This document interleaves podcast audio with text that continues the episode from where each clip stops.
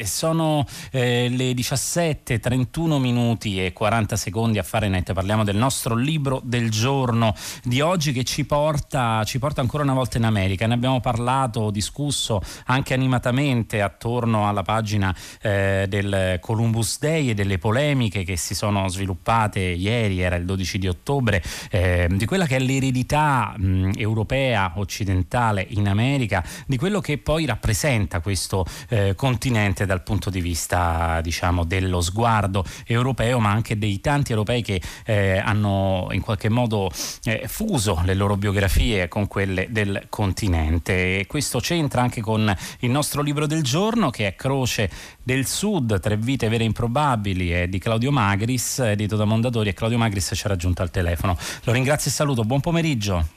Grazie, buon pomeriggio a lei e grazie per questa attenzione. In questi tempi, con cose tanto terribili, sembra strano avere attenzione per questi libretti, insomma, ecco, vabbè.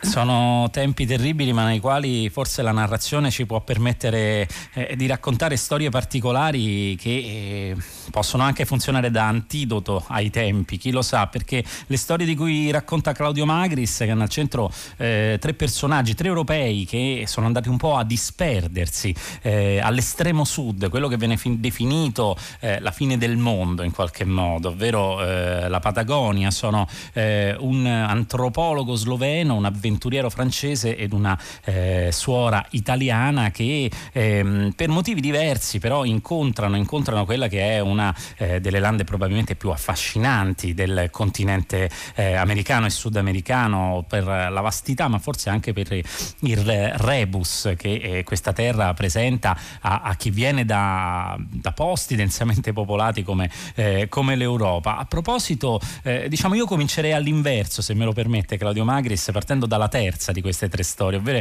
ovvero quello di suora Angela Vallese, perché parlando, appunto, abbiamo discusso oggi eh, del rapporto tra l'Europa, l'Occidente e i popoli colonizzati. Beh, si parla di un dizionario eh, proprio nella storia che riguarda Angela Vallese, eh, di una popolazione fueghina che esce nel momento in cui questa popolazione, ovvero i parlanti, non esiste più, e direi che è emblematico un po' della storia eh, che Magris cerca anche di raccontare. Sono tre storie diverse, ma sullo sfondo c'è per l'appunto eh, la Terra del Fuoco, la Patagonia, eh, questo luogo eh, dell'immaginario ma anche estremamente concreto. Ecco, partiamo da lì, da un dizionario che esce nel momento in cui la lingua che raccoglie non esiste più.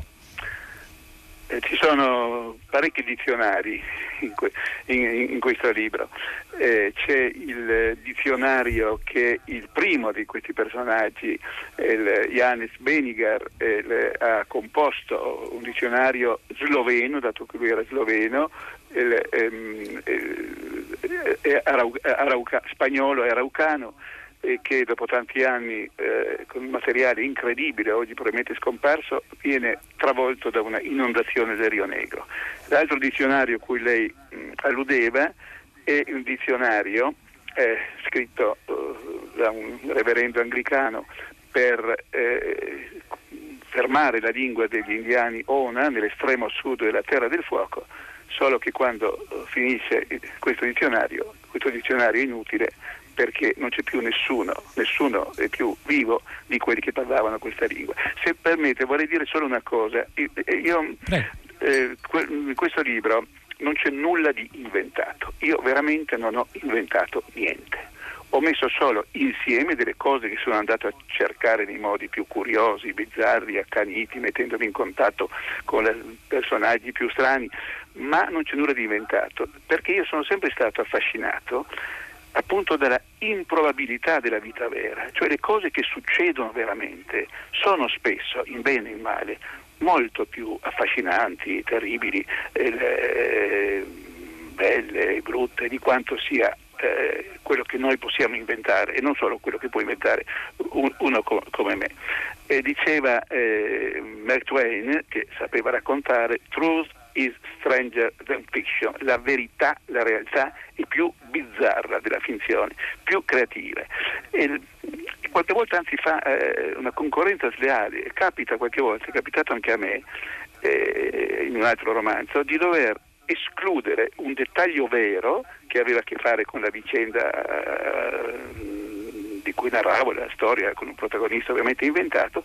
perché suonava falso, suonava esagerato, suonava kitsch, ho dovuto eliminarlo. E qui ho sempre sentito molto questo fascino della realtà, ho sempre la sensazione quando scrivo eh, di scrivere, diciamo, un mosaico in cui ogni singolo pezzo, ogni singola tessera corrisponde a un fatto, a un volto, a uno sguardo, a un avvenimento, e poi io li metto insieme bene o male. Per quanto riguarda poi, la, lei ha citato il personaggio finale, ma io vorrei poi elencarli se possibile rapidamente, eh, che è l'ultima, questa straordinaria suora eh, eh, Monferrina, Monfer, Monferrina Che, eh, che vive una vita incredibile, eh, proprio eh, al maiorem dei gloriam, ma in mezzo alle tempeste, ai pericoli, al freddo, allo, allo, alla sporcizia, alla fame, alle persecuzioni, eh, vedendo morire e eh, sparire interi popoli sotto la pressione sia di violenza esplicita di chi sta arrivando, sia di eh, un cambiamento dell'ambiente che distrugge la base su cui vivono queste popolazioni. E la cosa bella, anzi forse due cose mi hanno spinto, mi interrompa se parlo troppo, a scrivere il libro. Uno, che riguarda proprio questo terzo capitolo, che sono felice eh, le piaccia, è quando eh, questa mh, suora, eh, suor Angela, eh, arriva eh, nella Terra del Fuoco e incontra degli indiani Ona, di cui aveva già eh, insomma, imparato abbastanza la lingua. E questi eh, le chiedono: sei un pinguino? Perché è vestito da suora, da, in bianco e nero. E da questo parte poi tutta la, questa storia intrepida, triste, coraggiosa, tutta, ripeto, bella. Ecco, questo a interromperla direi è superfluo, visto che è assolutamente affascinante entrare in queste storie che, come ha ricordato Claudio Magris, eh, sono vere, sono vere, completamente vere, eppure hanno il fascino dell'invenzione, forse un po' regalato veramente dal luogo dove si ambientano. Magris, ecco, le chiederei un commento sullo sfondo che tiene assieme queste tre biografie, che riguardano anche momenti diversi, chiaramente eh, ci troviamo in, in periodi differenti, eh, l'avventuriero de Tounens, che poi si dichiarerà eh, re di Araucania e Patagonia, mh, è, è precedente chiaramente alla storia di suor Angela Vallese, ma eh, eppure ecco, proprio la dimensione eh, geografica regala loro un che di romanzesco. Certo, eh, il, il primo, quel, senza il primo personaggio, Janez Benigar, il libro non sarebbe nato. Eh, quando una mia eh, allieva, che adesso è un'insegnante di, di, di liceo, eh, mi ha eh, chiama, richiamato l'attenzione su questa figura di questo sloveno oh, aut- nato però a Zagabria, autore della prima grammatica bulgara, che aveva studiato ingegneria ehm, e che a un certo punto parte per,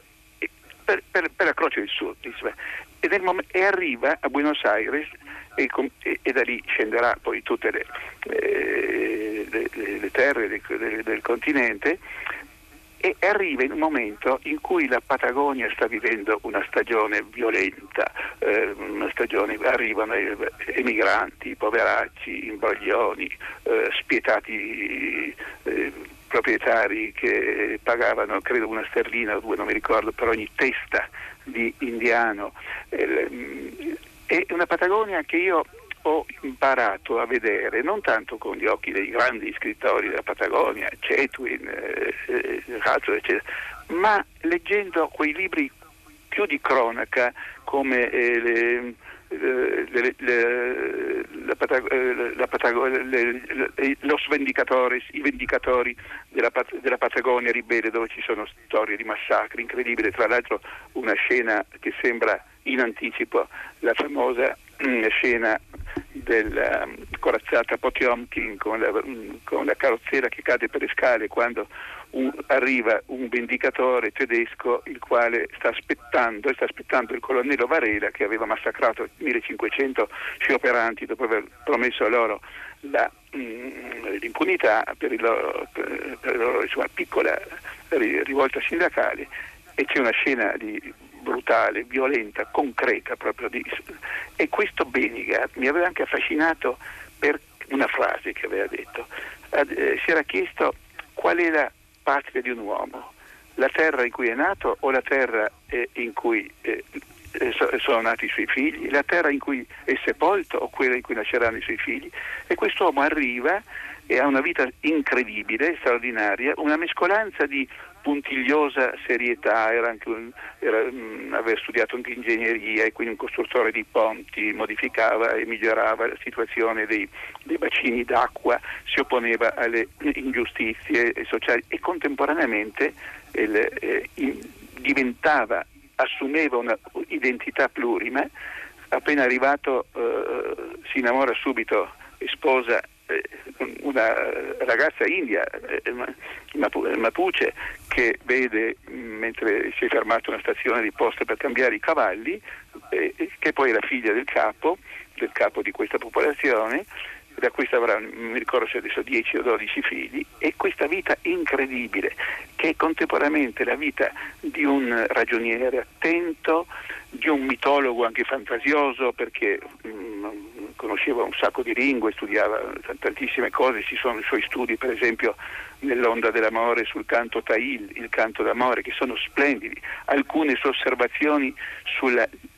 lingua Mapuche degli, Arau- degli Araucani e sulla visione del mondo che, che è un'altra, perché compare in una lingua. Le lingue non sono una eh, fotografia come le fotografie della carta di identità di un mondo, ma sono veramente la, eh, il cambiamento anche di, di un mondo, sulla religiosità eh, di, di, mm, eh, di queste varie popolazioni. E, le, e, e questa è una storia incredibile, tra l'altro avrà eh, una, una simbolica polemica sull'origine dell'uomo americano, perché dal buon antropologo, tra l'altro divenuto, grazie alla parentela eh, con il capo, divenuto lui stesso la guida di questo popolo, ne diventa lo studioso e insieme il eh, rappresentante, il capo, quello che tutela i suoi interessi, un po' come se uno contemporaneamente eh, studiasse una religione e poi ne celebrasse formalmente i riti. E sull'origine del, dell'uomo americano alcuni sostenevano dalla, dalla Polinesia, altri attraverso lo Stretto di Iberia. Ha una polemica interessantissima con un eh, professore italiano, Imbelloni, che insegnava La Plata. C'è una polemica aspra con tutta, è quello che, con tutta la sprezza, l'ariditazza delle polemiche fra accademici, fra universitari. Io che sono uno di loro eh, conosco queste nostre pecche. E le, solo che il Benigar deve mandare i suoi, le, le sue risposte agli articoli che l'altro scrive alla, nella città della Plata sul giornale, mandarli con un indiano a cavallo che raggiunga eh, la prima stazione di posta per spedirli poi eh, al giornale. Questo Benigar è un, veramente una p- personalità incredibile, e l'analisi che lui fa contemporaneamente, puntigliosi, anche se si vuole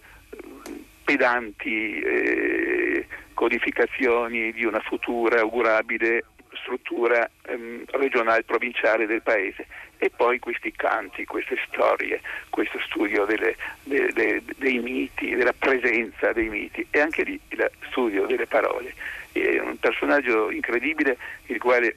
quando muore stende un testamento che sembra eh, scritto eh, non da, al tempo del diritto civile, ma insomma al tempo dei patriarchi. Tra l'altro c'è un bellissimo episodio di, eh, di, di, di Benigar quando eh, si, si scontra con le pretese del, in sostanza delle grandi compagnie, eh, essenzialmente proprietari di bestiame, che venivano, che cercavano di trasformare il, il paese, il paesaggio in eh, distruggendo nella sua natura originaria, quella che faceva vivere, mangiare quel poco eh, gli, gli indiani, in, invece i territori per, soprattutto per grossi mh, greggi di pecore e di, e di, e di, ovi, e di ovini. Il, mh, anche Anche la suora, suor Angela, si batterà incredibilmente per questi diritti. E, e c'è una bellissima sua frase quando dice che mh, è venuta per salvare non tanto le loro anime quanto i loro corpi. E dice loro: se mi lavo non è perché pensi di essere meno puzzolente di voi, perché so benissimo che per voi il mio odore può essere altrettanto sgradevole, ma perché aiuta un po' eh, a, a non ammalarsi. E, se, e poi c'è il personaggio, mi interrompe eh. E chiaramente Suor Angela, Suor Angela in questo senso è effettivamente una sorta di pre, precursore, diciamo, anche di un pensiero eh, relativista a livello culturale, non sì, tratta eh, io ecco eh, c'è un passaggio un, c'è... No, prego, scusi. prego scusi, scusi no, è, una, è un sorriso, è un bianco sorriso tra tanti orrori, una che non si lascia intim- intimorire da niente e nessuno. E poi c'è il personaggio, il terzo personaggio. E poi arriviamo chiaramente al personaggio, ora ci arriviamo, ma volevo chiederle una cosa, perché lei a un certo punto scrive proprio, eh, Suor Angela genialmente dirà: gli indigeni vanno considerati alla pari con i bianchi civilizzatori, non resi uguali, tra virgolette, certo, ad essi. Eh, Frase eh, certo. che dice tutto. Pochissimi dice hanno tutto, guardato certo, gli indios perché, in questo modo. Eh, perché, perché noi due, lei e io in questo momento, abbiamo gli uguali diritti, ovviamente, ma non è che dobbiamo essere uguali, avere le stesse opinioni politiche, politiche, religiose oppure, mh, oppure artistiche e così via.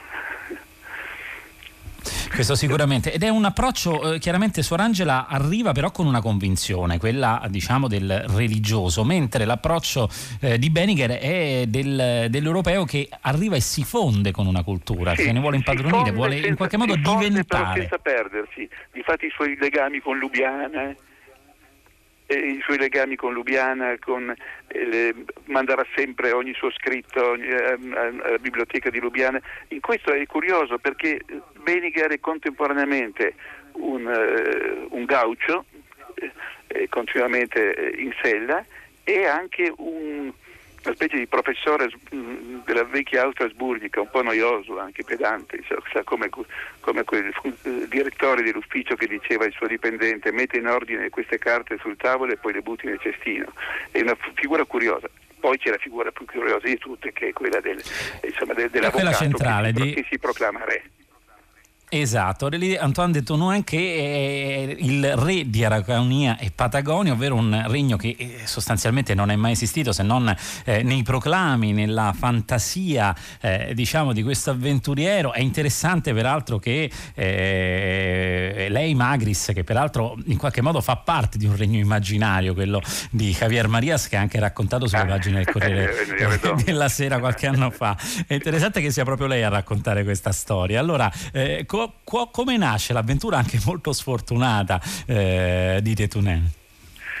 De Tounens era un avvocato a metà del, eh, dell'Ottocento, un avvocato del Périgord, il quale a un certo punto mh, sbarca, eh, a San, eh, arriva nel Cile e eh, si proclama, eh, proclama l'indipendenza del regno di eh, Araucania, che era stato un paese nel passato, al tempo di Conquistadores, grande, grande, eh, molto, molto forte, che aveva dato del filo da torcere. C'era stata anche una grande letteratura, anche in lingua spagnola, classici spagnoli scritti su questo, ma proclama eh, il, il regno di Araucania. Eh, va a Santiago, lo arrestano, eh, accusandolo di aver violato la frontiera, e lui con, eh, dice subito: vedete che mi date ragione, se c'è una frontiera vuol dire che ci sono due stati, che quindi quella non è Cile ma è, ma è, ma è Araucania. Viene, eh, viene messo in carcere, sottoposto a umilianti visite, per tutta la vita gli succederà, eh, psicologiche, soprattutto mh, dal punto di vista sessuale, però entra trionfante a cavallo di un asino, perché voleva entrare come Gesù a Gerusalemme, che arriva a cavallo non di un cavallo ma di un asino, e poi si proclama, dice di essere arrivato con due Eh, compagni, invece è arrivato solo. I due compagni sarebbero il ministro della, eh, della guerra e il primo ministro. Fonda ambasciate, eh, sedi in tutto il mondo, e, mh, si proclama re di, eh, di, di mh, appunto di, di, di eh, Araucania, che poi diventerà Araucania e Patagonia quando la, farà un tutt'uno con la Patagonia, e scrive una Costituzione, che è una Costituzione dadaista, regolarissima, con tutti i crismi, però si proclama ad esempio la, eh, una specie di sorta di senato eh, eh, eletto a suffragio universale, non si capisce bene secondo quale procedimento, come, dove, in quali spazi della giungla. Viene naturalmente osteggiato, perseguitato, eh, ci sono scontri, guerre, fughe, eh, ritorni in Francia, ritorni poi nuovamente in, in, in Sud America, insomma nell'Araucania. Ed è una vita veramente completamente pazza, completamente, però che ha questo fascino, insomma, veramente del, del, della, del, insomma, è come un personaggio che arrivi dalla Luna. Questo ci fonderà anche una sorta di, teorica naturalmente, ma che ancora adesso eh, esiste, di dinastia, perché dopo la sua morte ci sarà un successore, eh, uno un governo in esilio, diciamo che sì, però però la, eh, eh, eh, il punto dove si infiamma e quando, annettendo per così dire la, eh, Pata- eh, la Patagonia, pensa a, alla Patagonia del Sud, a questo mito delle città dei Cesari, delle città d'oro, lastricate di diamanti, eco forse dei conquistadores, e là si entra in un altro mondo veramente sinistro, terribile, il mondo dei ghiacci. Il libro vuole essere anche un omaggio a,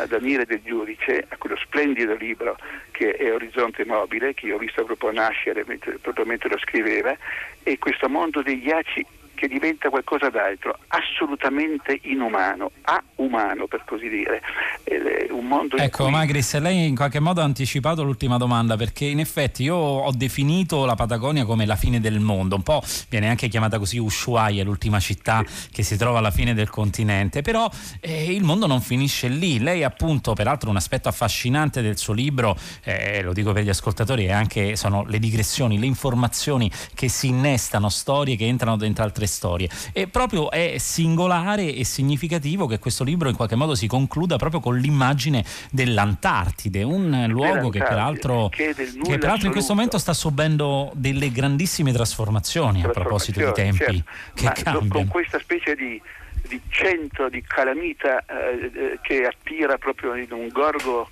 bianco. C'è anche il grande tema della terribilità del colore bianco. Melville ha scritto pagine indimenticabili, poi ci sono i grandi libri, il Gordon Pym, i Poe, ci sono anche Giulio Verne, Jules Verne ha scritto, ne ha scritto anche poi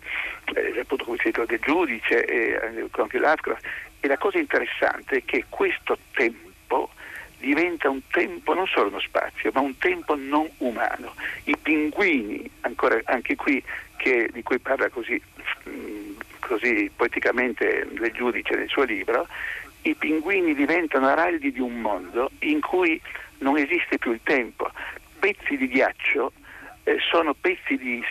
millenni, migliaia di millenni condensati. C'è un rapporto tra la vita e la morte che, che, che è completamente altro, in, non misurabile con le misure consuete. Eh, ci sono queste aurore australi dai colori terribili che sono come una, una, la condensazione di una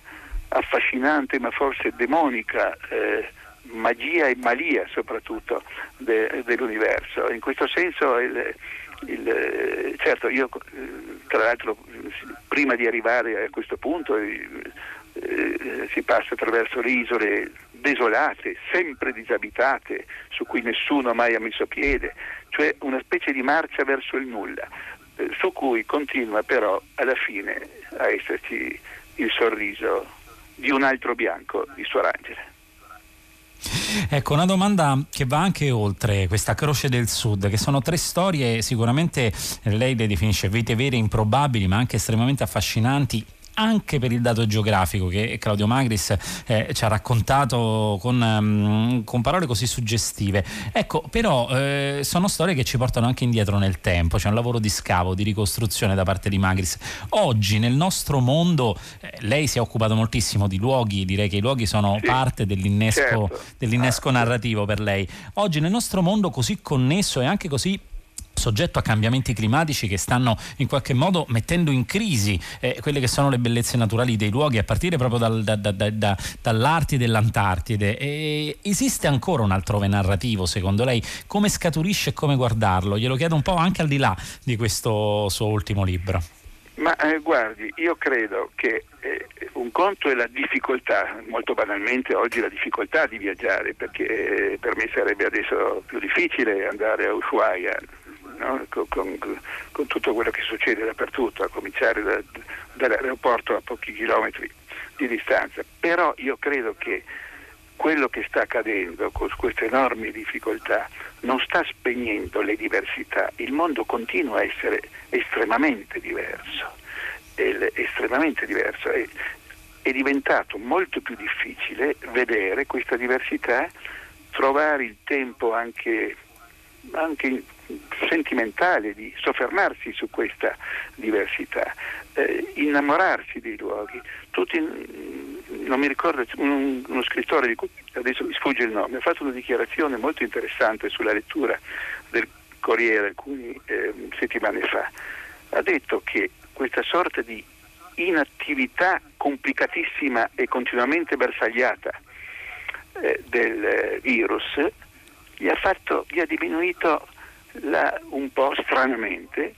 eh, la voglia di scrivere e di leggere. E questo è qualcosa che sento profondamente, non la sparizione della diversità, tutt'altro, ma certamente l'attenuamento, la debolezza della mia capacità di accorgermene e forse di, di amarla con quello slancio che avevo, per esempio, quando andavo nelle terre di Benigar eh, o, de, o dell'avvocato eh, De Tounens eh, oppure in altri paesi del mondo. Bene, io ringrazio Claudio Magris per essere stato con noi, per averci raccontato Croce del Sud, eh, tre vite vere ed improbabili, il nostro libro del giorno. Grazie, grazie per essere stato con noi. Grazie, grazie. Arrivederci.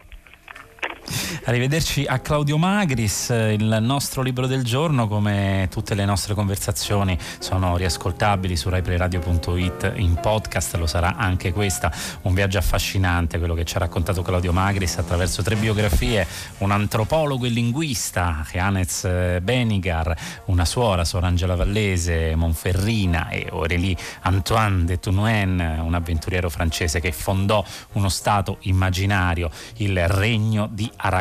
e Patagonia. Tutto questo è Croce del Sud, eh, viaggio ai confini del mondo oltre i quali però esiste ancora terra da esplorare. Il lungo omaggio appunto all'Antartide e al, anche al libro di Daniele Del Giudice, è eh, un libro di libri questo di Claudio Magris. Eh, e l'appuntamento con Fahrenheit e Perdonani, questa puntata finisce qui, eh, la linea passa tra pochissimo a Luca Damiani con sei gradi e io vi porgo i saluti della redazione: Benedetta Annibali, Carlo Amicis, Michele De Mieri, Emilia Morelli, Clementina Palladini, Laura Zanacchi, con noi in, in regia Daniela Pirastu, Susanna Tartaro ha curato come sempre Fahrenheit, e Graziano Graziani che è stato ai microfoni. Vi auguro una buona serata, vi dà appuntamento a domani.